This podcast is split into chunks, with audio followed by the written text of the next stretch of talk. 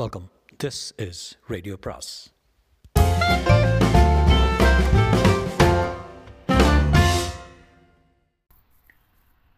அனைவருக்கும் அன்பு வணக்கம். சுஜாதாவின் மற்றொரு படைப்பு. இன்றைக்கு நாவல் இல்லை. இன்றைக்கி ஒரு ஷார்ட் ஸ்டோரி பண்ணலாம்ட்டு.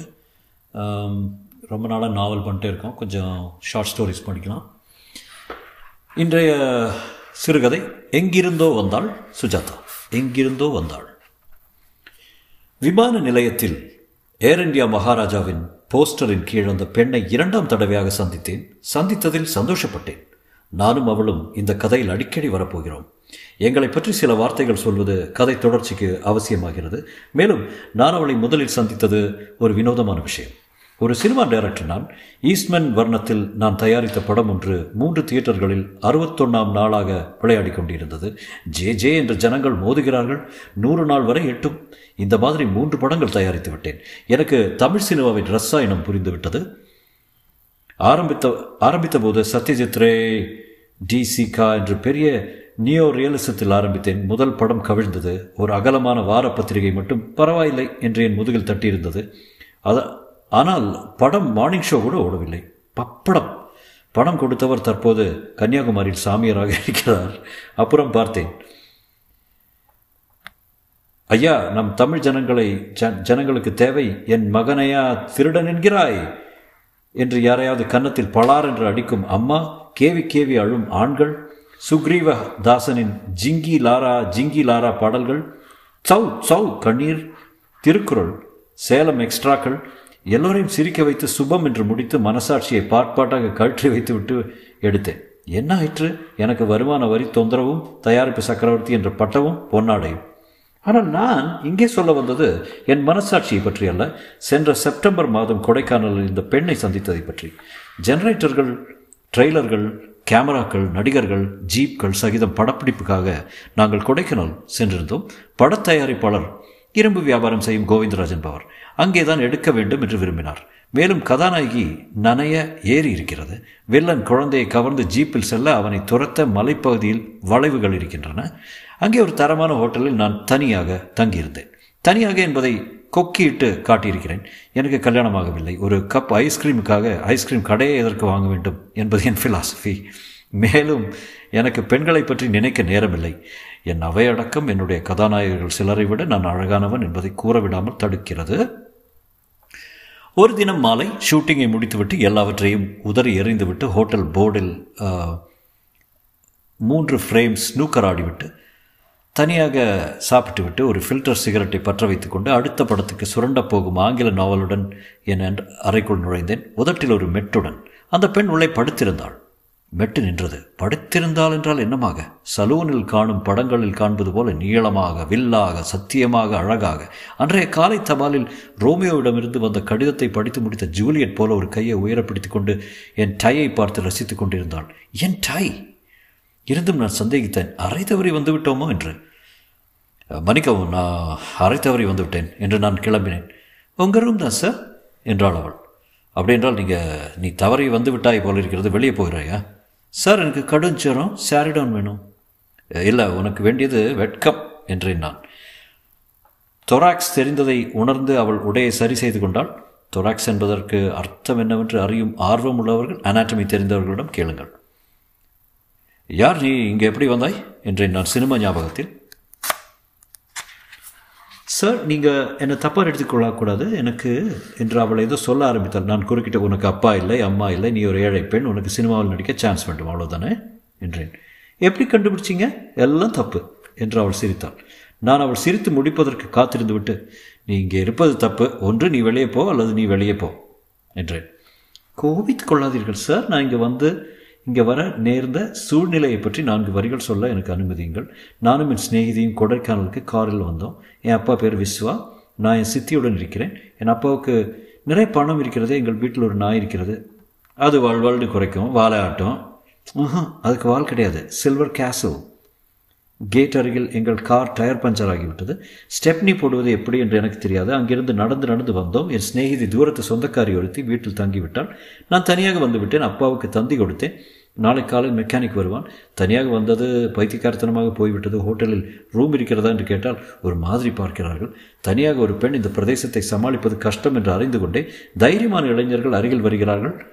விசிலால் பேசுகிறார்கள் நான் தைரியமுள்ள பெண் தான் ஆனால் இரவாக இருக்கிறதே சட்டென்று ஒரு காரியம் செய்தேன். இந்த ஹோட்டல் நல்ல ஹோட்டலாக தெரிந்தது ஆனால் நிறைந்திருந்தது. நேராக அந்த ஆளிடம் போய் பதினேழாம் நம்பர் அறை சாவி கேட்டேன். அதில் உங்கள் பேரை சொல்லி டைரக்டர் தங்கியிருப்பதாக சொன்னார்கள். அந்த அறையில் தான் நானும் தங்குகிறேன் என்றேன். மேலே ஒன்றும் கேட்காமல் சாவியை எடுத்து கொடுத்தார்கள். உங்களை பற்றி நான் பத்திரிகைகள் நிறைய படித்திருக்கிறேன். என் ஒரே பயம் நீங்கள் என்னை தப்பான பெண் என்று நினைத்துக் கொள்வீர்களோ என்பது. இப்போது என்ன செய்வதாக இருக்கிறாய்? என்றேன்.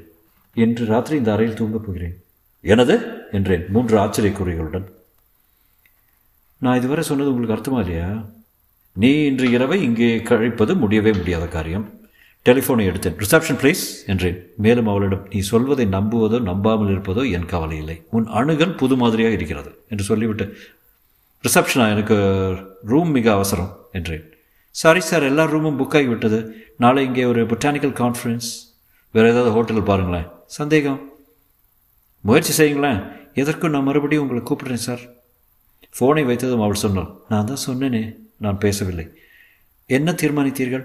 அவள் கண்களில் மையும் பயமும் சேர்ந்தாற்போல் தெரிந்தன. ஒன்றும் தீர்மானிக்கவில்லை. நான் உங்களை ஒன்று கேட்கலாமா? லாம். நீங்கள் வெட்கப்படுகிறீர்களா? இல்லை நான் வெட்கப்படுவதை மூன்று வயசுலேயே விட்டுவிட்டேன். என்னுடன் உறக்க உறங்க தயக்கமாக இருந்தால் இருவரும் பேசிக்கொண்டே இருக்கலாம் இரவு முழுவதும். முடியாது நான் தூங்க வேண்டும். சரி நான் அந்த பாத்ரூமில் படுத்துக்கொள்கிறேன். உள்ளே தாளிட்டு கொண்டு டெலிஃபோன் மணி அடித்தது எடுத்ததும் சொன்ன சொன்னது. எல்லா ஹோட்டல்களும் விசாரித்து விட்டோம் சார். இடமில்லை. பதில் சொல்லாமல் வைத்தேன்.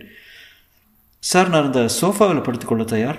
நான் தயார் இல்லை சரி ரெண்டு பேரும் பேசிக்கொண்டிருக்கலாம் உங்களை பற்றி ஏதாவது சொல்லுங்களேன்.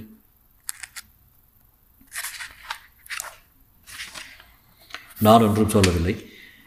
என்னை சரிதா பேபி என்று கூப்பிடுவார்கள் என்றாள் அவள். சரி நீ சாப்பிட்டாயா? என்றேன். இரண்டு ஐஸ்கிரீம் சாப்பிட்டேன். பசி இல்லை. சரி நீ தூங்கலாம். வந்தனம் சார் ரொம்ப ரொம்ப வந்தனம் சார் அவள் படுத்தாள். இனி நீ என்னை சார்னு கூப்பிடாமல் இருக்கலாம் என்றேன். வந்தனம் ஐயா? சாரே பரவாயில்லை. சரி சார் உனக்கு செஸ் ஆட தெரியுமா? தெரியாது. ஏதாவது படிக்கிறாயா? வேண்டாம் சார் எனக்கு சீட்டாட தெரியும். உங்களிடம் சீட்டு கட்டி இருக்கிறதா என்ன ஆட்டம்? போக்க. காசு வைத்து ஆடும் ஆட்டம் அல்லவா அது? இல்லை நாங்கள் வேறு விதமாக ஆடுவோம். எப்படி? நாலு நாலு சீட்டு போட்டுக்கொள்ள வேண்டியது எப்பொழுதும் போல். ரன் ஃப்ளாஷ் எல்லாம் உண்டு. ஃப்ளஷ் எல்லாம் உண்டு. காசுக்கு பதில் இப்படி. இப்பொழுதுதான் நீங்கள் தோற்றால் உங்கள் வாட்சை கழற்றி வைத்து விட வேண்டும். நான் தோற்றால் என் வளையலை கழற்றி வைத்து விடுவேன். இப்படி ஆடிக்கொண்டே போக வேண்டும். இதற்கு ஸ்ட்ரிப் போக்கர் என்று பெயர். நான் சட்டென்று பேச்சை மாற்றேன் நீ படுத்துக்கொள்ளலாம் போர்வை வேண்டுமா? என்றேன். வேண்டும். எறிந்தேன். அதை வாங்கி கொண்டு பாத்ரூம் எங்கே இருக்கிறது? என்றாள் கண்ணாடியில் அவள் பின்புறம் தெரிந்தது. அந்த பின்புறம் அழகாக இருந்தது. வளைய வேண்டிய இடத்தில் வளைந்திருந்தால் அருகில் வைத்திருந்த சிறிய பெட்டியிலிருந்து சன்னமான நீல துணி ஒன்றை உருவினாள் டூத் பேஸ்ட் எடுத்தால் ப்ரஷ் எடுத்தால் பாத்ரூமில் என்று தேய்ப்பின் நடுவே சார் நாம் இருவரும் ஒரே பிராண்ட் டூத் பேஸ்ட் உபயோகிக்கிறோம் என்றாள். ரொம்ப சுவாரஸ்யம் என்றேன். வெளியே வந்தவள் வேறு விதமாக இருந்தாள். இப்போது அவளை நான் அதிகமாக பார்த்தேன். பார்ப்பதற்கு வசதிகள் அவள் அணிந்திருந்த உடையில் இருந்தன. இங்கே தான் நான் படுத்துக்கொள்ள வேண்டுமா? ஆம்.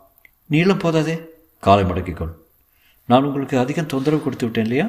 என்று சில பட்டன்களுடன் விளையாடி கொண்டே கேட்டாள். இப்படி பேசிக்கொண்டே படுத்த சில நிமிஷங்களில் அவள் தூங்கிவிட்டாள். நான் அவளை பார்த்த பார்க்க பயந்து விளக்கை அணைத்தேன். கட்டில் ஓரத்தில் கொஞ்சம் தூரத்தில் படுத்தேன். விளக்கை போட்டுக்கொண்டேன். படிக்க முயற்சி செய்தேன்.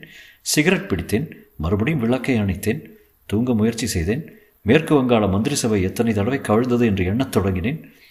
என் உள்ளே டேப் ரெக்கார்டரை திருப்பி போடுவது போல அவள் வாக்கியங்கள் சார் சார் என்று ஒழித்தன தூங்கிவிட்டேன். கனவு கண்டேன். அவளிடம் போக்கராடி நிறைய ஜெயிப்பதாக. கனவா நனவா என்று தெரியாத அவஸ்தை நிலை என் எதிரில் அவள் தெரிந்தாள். அரை வழக்கு எரிந்து கொண்டிருந்தது அவள் போட்டிருக்க வேண்டும். அதன் பிரகாச பின்னணியில் அவள் வளைவுகள் எனக்கு புரிந்தன. சார்? என்றாள் அவள். ம். எனக்கு தூக்கம் வரவில்லை. எழுந்து உட்கார் என்றேன். அருகே அருகே உட்கார்ந்தாள்.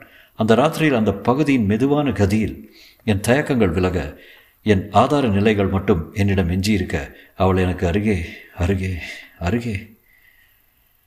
நீங்கள் படித்து கொண்டிருந்தீர்களே அந்த புத்தகம் வேண்டும் எனக்கு? என்றாள் அவள். தலையணிக்கு அடியில் இருக்கிறது என்றேன். அவள் குறிந்த தலையணியின் கீழ் புத்தகத்தை தேட அந்த ஒரு கணத்தில் எனக்கும் அவளுக்கும் இடைவெளி ஒரே நூல் தான் இருந்தது. அந்த அந்தரங்கம் அவள் மூச்சு அவள் மென்மை அதை ஒரு கணம்தான் அவள் அனுமதித்தாள். சரையல் என்று விலகினாள். மன்னித்து கொள்ளுங்கள் சார் நான் செய்வது பெரிய தப்பு. நான் எப்படியாவது என் சிநேகிதியை கண்டுபிடித்து அவளுடனே தங்குகிறேன். பேஷ் சரிதான். என்று நான் வாய்விட்டு சொல்வதற்கு முன் அவள் ஒரே எட்டில் தன் பெட்டியை தூக்கி கொண்டு கதவை படையல் என்று சாத்திவிட்டு காணாமல் போய்விட்டாள். பால்கனி திறந்திருந்தால் பால் நிலா திரையில் விளையாடி கொண்டிருந்தது. அப்புறம் அவளை நான் பார்க்கவே இல்லை. இப்போது பம்பாய் செல்ல தயாரி தயாராகி கொண்டிருக்கும் போது அவளை நான் விமான நிலையத்தில் பார்த்தேன். சந்தோஷப்பட்டேன். அவளை என்னை நோக்கி வந்து கொண்டிருந்தாள். அந்த கான்கிரீட் பிரயாண பூமியில் அவள் ஒரு தேவதை போல என் அருகில் வந்து நின்றாள். ஹலோ என்றாள். அன்றைக்கு ஏன் அவ்வளோ அவசரமாக போயிட்டேன் அப்புறம் என்ன ஆனே? ஏன் தொடர உத்தேசமா? இல்லை உன் நடத்த எல்லா சினிமாக்களையும் தூக்கி சாப்பிட்டு விடும். ஒன்றுமே புரியல. இப்போது புரியும். என் கசின் ஆனந்தை சந்தியுங்கள். ஐந்தடி தள்ளியிருந்த ஆனந்த் என்கிற கண்ணாடி ஒல்லி வெளிப்பட்டு என் கையை பற்றி குலுக்கினான். இட்ஸ் அ ப்ளஷர் என்றான். நான் அவனை கவனிக்காமல் என் கேள்விக்கு இன்னும் பதில் சொல்லவில்லை சரிதா? என்றேன். ஆனந்த் சார் என்னோட ஒரு ஃபோட்டோ இருக்கிறது. அதை வாங்க நீங்கள் விரும்பலாம் என்றான். நான் கடிகாரத்தை பார்த்துவிட்டு ஏன் ஃப்ளைட்டுக்கு நேரமாகிவிட்டது என்றேன். அதில் நீங்களும் இருக்கிறீர்கள் என்றாள் அவள். எனது எதில் நானும் இருக்கிறேன்? அந்த ஃபோட்டோவில் புரியவில்லை என்றேன். ஃபோட்டோவை பார்த்தால் புரியும் என்று தன் சந்தன நிற கை பைக்குள் இருந்து ஒரு கவரை எடுத்து பிரித்தால் தபால் கார்டின் அளவில் அச்சாக விழுந்திருந்த ஃபோட்டோ அதில் நான் சாய்ந்திருந்தேன். என் மேல் அவள் சாய்ந்திருந்தாள். யுவர் அட்டென்ஷன் ப்ளீஸ் ஒலிபெருக்கி வார்த்தைகள் எங்கள் மேல் விழுந்தன. இந்தியன் ஏர்லைன்ஸ் பம்பாய் செல்லும் கேரவல் விமான சர்வீஸில் ஒரு மணி நேர தாமதத்துக்கு வருத்தத்துடன் அறிவிக்கிறார்கள். திருத்தப்பட்ட புறப்படும் நேரம். ஆனந்த் நல்லதாக போயிட்டு ரெஸ்டாரண்ட்டில் தனியாக பிஸ்னஸ் பேசலாம் என்றான். என் செக்ரட்டரி இருக்க சொல்லிவிட்டு அவர்களுடன் ரெஸ்டாரண்ட்டில் நுழைந்தேன். உட்கார்ந்தோம். என்ன இதெல்லாம்? என்றேன். சார் இந்த ஃபோட்டோவுக்கு பாண்டிச்சேரியிலேருந்து பத்திரிகை நடத்தும் ஒருவர் அஞ்சாயிரம் வரை போயிருக்காரு. சரிதா என்ன இதெல்லாம் யார் இந்த ராஸ்கல் அவள் பேசவில்லை அவன் தொடர்ந்தான் டைரக்டர் சார் யோசித்து பாருங்கள் தரமான குடும்ப பெண்கள் படங்கள் தயாரிக்கும் டைரக்டரான நீங்கள் ஒரு பெண்ணுடன் சல்லாபிக்கும் ஃபோட்டோ வெளிப்பட்டால் உங்கள் பேர் என்ன வருது? டே அயோக்கியா என்ன சொல்லுற? உங்களிடம் தற்போது ஆறாயிரம் ரூபாய் இருக்குமா? இல்லை. செக் புக் இருக்குமே செக்ரட்டரி வந்திருக்காரு. இருந்தா? கிழியுங்கள் நேரமாகிறது. ஏஜே ஆனந்த் என்ற பெயருக்கு கிராஸ் செய்யாமல் ரூபாய் ஆறாயிரத்துக்கு. உடனே அந்த ஃபோட்டோவும் அதன் நெகட்டிவும் உங்களுக்கு கிடைக்கும். சரிதா என்ன சொல்கிறாய்? சரிதா பேசவில்லை. கொடுத்து விடுங்கள் சார். இந்த பணம் ஒரு இலவச ஆஸ்பத்திரி கட்ட எங்களுக்கு தேவை. ஏன்? உர் என்று எம்ஜிஎம் சிங்கம் போல உரிமைகிறீர்கள்? நான் உன்னை கேட்கவில்லை. சரிதா? சார் அன்று நடந்ததெல்லாம் நாடகம். பக்கத்து அறையில் நாங்கள் இருந்தோம். நடந்தது முழு ஜோடனை பால்கனியில் பால்கனியில் ஓரத்தில் இவன் ஃபோட்டோ எடுத்தான். இது என் மூன்றாவது அனுபவம். ஃப்ளாஷ் இல்லாமல் சத்தம் இல்லாமல் அந்த அறுபது வாட் பல்பு வெளிச்சத்தில் என்னமா எடுத்திருக்கேன் பாருங்களேன். ரொம்ப வேகமான ஃபிலிமு நானூறு ஏஎஸ்ஏ நிறைய அப்பர்ச்சர் கொடுத்து மறுபடியும் பார்க்குறீங்களா? எனக்கு உன்னை பிடிக்கல ஆனந்த். உன்னை பற்றி போலீஸில் ரிப்போர்ட் செய்ய போகிறேன் பயங்கடாதீங்க சார் கோ ஹேட் சார் என்னை மன்னித்து விடுங்கள். ஆறாயிரம் ரூபாய் ரொம்ப சீப்பு ஒரு மந்திரியிடம் பத்து ரூபாய் வாங்கினேன். மத்திய சர்க்கார் உதவி மந்திரி. கல்யாணமாகி மூன்று பெண்கள். சரிதா இல்லை? அப்போது பானு. ஷராப் நீங்கள் முடிவு செய்யும் வரை நான் ஓய மாட்டேன். எனக்கு ஒன்றும் புரியல. ஐந்து நிமிஷம் பேசாமல் இருங்கள். யோசிக்கிறேன். Okay mister. தயாரிப்பு திலகம். ஒரு நிமிஷம் தான் யோசித்தேன் சொன்னேன். நான் ஆறாயிரம் ரூபாய்க்கு செக் தர்றேன். அந்த ஃபோட்டோவுக்காக ஆனால் ஒரு கண்டிஷன் சரிதாவை என்னுடன் விட்டுவிட்டு நீ தொலைந்து போக வேண்டும். செக்கை வாங்கிக்கொள். ஓடு. சரிதாவை நான் சில கேள்விகள் கேட்க வேண்டும். சம்மதமா? சம்மதம் என்றான் என்ன சரிதா ம். என்றாள் அவள். என்னை ஏறிட்டு பார்க்காமல். செக்ரட்டரியுடன் அப்புறம் சொல்கிறேன் என்று சொல்லி அனுப்பிவிட்டு செக் புக்கத்தை கொண்டு வந்து புத்தகத்தை கொண்டு வந்து ஆனந்த் பெயருக்கு அந்த தொகையை எழுதி கொடுத்தேன். அவனிடமிருந்து ஃபோட்டோவின் பிரதியையும் நெகட்டிவையும் வாங்கி கொண்டேன். வேறு பிரதிகள்? சத்தியமாக கிடையாது. ஏதாவது வெளிப்பட்டால் உன்னை எலும்பு எலும்பாக கழட்டி விடுவேன். செய்யுங்க! என்று சொல்லிவிட்டு சென்றான் ஆனந்த். சரிதா? ம்? உனக்கு வெக்கமா இல்லையா? இல்லை ஈஸி மணி சார் மேலும் என்ன கேட்க நீங்கள் யார்? எனக்கு உன்னை புரியவே இல்லை. சரி நான் உன்னை நிறுத்தினது உன் அந்தரங்கத்தை துருவி கேட்பதற்கு இல்லை. பணம் சம்பாதிக்க எத்தனையோ வழிகள். அதில் இது ஒன்று. இதன் வினோதத்தை விட அன்று நீ என் முன் நடத்தின மிக இயல்பான நாடகம் தான் என்னை கவர்ந்தது. அவ்வளோ சுலபமாக பேசினாய் நடித்தாய் படுத்தாய். எனக்கு ஒரு ஐடியா தோணுச்சு. நீ ஒரு ஸ்க்ரீன் டெஸ்ட்டுக்கு வர்றியா? என்ன? ஆ? இப்போது நான் பம்பாய்க்கு அடுத்த வாரம் திரும்புவேன். அடுத்த வியாழக்கிழமை ஜே ஆர்ட் ஸ்டுடியோவில் என்னை வந்து பாரு. உன்னை சினிமாவில் நடிக்க வைக்கும் உத்தேசம் எனக்கு இருக்கிறது. நீ அன்று நடித்த நடிப்பு என்னை கவர்ந்து விட்டது. கேமராவுக்கு பொருத்தினால் உன்னை அடுத்த படத்தில் அறிமுகப்படுத்துவேன். சரிதாவின் கண்களில் நீர் ததும்பி சார் உங்களை நான் பிளாக்மெயில் செய்து உங்கள் பணத்தை பிடுங்கினா அதுக்கு நீங்கள் பிரதியாக செய்யும் இந்த காரியம் சார் சாரி என்னால் நம்பவே முடியலை. நம்ப வேண்டாம். அடுத்த வாரம் வந்து என்னை பார்க்க வேண்டும் மறக்காத. நான் விமானத்தில் ஏறும் வரை இருந்து அவள் என்னை வழி அனுப்பினாள். சரிதாவை அறிமுகப்படுத்தி நான் அடுத்த படம் எடுத்த படம் ஒரு நைலான் இடையில் சென்சாரிடமிருந்து தப்பி ஒரு ஏகாதசியின் போது தமிழகம் எங்கும் வெளிவந்தது. அந்த படத்தை பத்திரிகைகள் பாராட்டின. படத்தில் சரிதா ஒரு பாசனோவா நடனம் ஆடுகிறான் அது மக்களை கவர்ந்து விட்டது. அந்த மேற்கத்திய இசை துடிப்புக்கு அமைவாக அவள் உடல் நெளிந்த நெளிவில் அசைந்த அசைவில் அதற்கெல்லாம் ஆதாரமாக இருந்த அவள் இளமை செழிப்பில் டிக்கெட்கள் வாரக்கணக்கில் விற்று போயின. இந்த வருஷம் சரிதாவின் வருஷம் ஆயிற்று பத்திரிகைகளின் அட்டையில் அழகு சாதனங்களில் விளம்பரத்தில் உயிலாக சோப்பை கையில் பிடித்துக்கொண்டு சிரிக்கிறாளே அவள்தான் சரிதா. அப்புறம் சந்தா சந்தான சந்தானதி தைலத்திற்கு ஃபைவ் ஹார்ஸ் பவர் பம்ப் வரை எந்த விளம்பரத்திலும் அவள்தான். நான் காரம் மனம் குணம் நிறைந்த ஜேம்ஸ் பாண்ட் சாம்பார் பவுடரை உபயோகிக்கிறேன் என்கிறாளே அவளும் சரிதா தான் சரிதாவை மற்ற ச தயாரிப்பாளர்கள் வரவேற்றார்கள். என்னை கேட்காமலே பன்னிரண்டு கையெழுத்து போட்டு விட்டாள் அவள் என்னிடமிருந்து எங்கே எங்கோ எட்டாமல் போய்விட்டாள் சரிதாவை வைத்து எடுத்த இரண்டு திரைப்படங்களுக்கு அப்புறம் அவளை நான் பார்ப்பதே அரிதாகிவிட்டது. மேலும் என்னை சம்பந்தப்படுத்தி ஒரு வழக்கு வேறு அப்போது நடந்து கொண்டிருந்தது. கோயம்புத்தூரிலிருந்து ராஜன் என்கிற ராஸ்கல் ஒருவன் தன் கதையை எனக்கு பார்சலில் அனுப்பியதாகவும் அதை நான் என் படத்தில் என்னுடைய பெயரில் உபயோகி உபயோகித்து விட்டதாகவும் நஷ்டஈடு கோரி வழக்கு பதிவு செய்திருந்தான் இதன் உண்மை என்னவென்றால் இரண்டு பேரும் ஒரே இங்கிலீஷ் கதையிலிருந்து எடுத்திருக்கிறோம். அவ்வளவுதான். இந்த லட்சணத்தில் நான் நிஜமாகவே என்னை அர்ப்பணித்து கொண்டு எடுத்த ஒரு படம் பாதியில் நின்றுவிட்டது. அதை முடிக்க எனக்கு மேலும் ரூபாய் இரண்டு லட்சம் தேவையாக இருந்தது அதை தர யாரும் முன்வரவில்லை. சினிமாவின் இந்த தூக்கு தூக்கி சமாச்சாரம் எனக்கு ஏற்கனவே அறிந்ததே. ஆனாலும் இவ்வளவு சீக்கிரத்தில் என்னை எல்லாரும் மறந்து விடுவார்கள் என்று நான் எதிர்பார்க்கவில்லை. ஏது எப்படி இருந்தாலும். எனக்கு ரூபாய் இரண்டு லட்சம் தேவை. அன்று காலை பத்திரிகையில் இன்று சரிதா இலங்கைக்கு போகிறார் என்ற செய்தி வெளியாகி இருந்தது அதை படித்ததும் நான் யோசித்தேன். எனக்கும் அவளுக்கும் தொடங்கிய வினோத நட்புக்கு இந்த முடிவுதான் சரி என்று எண்ணிக்கொண்டு மீனம்பாக்கம் விமான நிலையத்துக்கு சென்றேன். சரிதா வந்தாள். ஹலோ சரிதா என்றேன். பார்த்தாள். ஹலோ சௌக்கியமா? நீங்களும் சீலன் போகிறீங்களா? என்றாள். இல்லை உன்னை பார்க்கத்தான் இங்கே வந்துருக்கேன். ஃப்ளைட்டுக்கு நேரமாயிட்டது. என் அட்ரஸ் தான் உங்களுக்கு தெரியுமே. ஒரு வாரத்தில் திரும்பி வந்துக்கிறேன். என்னோட ஒரு ஃபோட்டோ இருக்குது. அதை வாங்க நீ விரும்பலாம் என்றேன். என்ன சொல்கிறீங்க நீங்கள் அதே பழைய ஃபோட்டோவா ஆ. என்னிடம் திரும்ப விற்க போகிறீங்களா ஆ. வாருங்க ரெஸ்டாரண்ட்டுக்கு போகலாம் அதே மேஜையில் தான் உட்கார்ந்தோம் என்று நினைக்கிறேன்.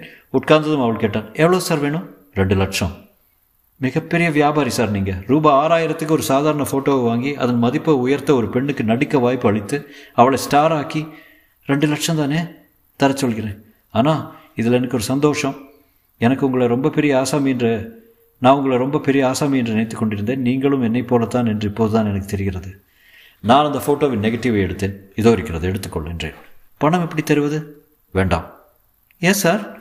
விளையாட்டுக்கு சொன்னேன். அந்த அதிர்ச்சி கொடுத்தால் தான் நீ என்னை பார்க்க வருவாய். நான் அந்த படத்தை பழைய ஞாபகங்களுக்காக உனக்கு பரிசளிக்க வந்தேன். தற்போது நீ இருக்கும் உச்சத்தில் அதற்கு நிறைய மதிப்பு இருக்கிறது. அதை பயன்படுத்தும் உத்தேசமும் எனக்கு இருந்தது. அது உன்னை பார்த்ததும் நீங்கிவிட்டது. நீ இன்னும் அப்படியே இருக்கிறாய். ஒன்றரை வருஷ சினிமா உன்னை இன்னும் பழுதாக்கவில்லை. உன் இளமை இன்னும் விகசிக்கிறது. உனக்கு உனக்கும் எனக்கும் துவங்கிய வினோத உறவுக்கு இந்த வியாபார முடிவை கொடுக்க எனக்கு விருப்பமில்லை. இந்த ரகசியம் நம் இருவருக்குள் மட்டும் இருக்கப் போகிற பிரத்யேக தன்மைக்கு இருபது லட்சம் கூட விட்டு கொடுக்க நான் தயார். அதோ உன் ஃப்ளைட்டை அறிவித்து விட்டார்கள். நீ போகலாம் இந்த நெகட்டிவ் சரிதா எழுந்திருக்கவில்லை. இந்த ஃப்ளைட்டில் அவற்றால் நாளைக்கு இல்லையா? நாளான்னைக்கு இல்லையா? என்றான் நீ என்ன சொல்கிறாய்? என்றேன். இந்த படத்துக்கு நிஜமாகவே மதிப்பில்லாமல் செய்துவிட இன்னொரு வழி இருக்கிறதல்லவா திருநீர்மலை தேவஸ்தானத்தில் டெலிஃபோன் உண்டா? என்றாள் அவள். எங்கள் திருமணம் திருநீர்மலையில் மிக அமைதியாக நடந்தது. முற்றும்.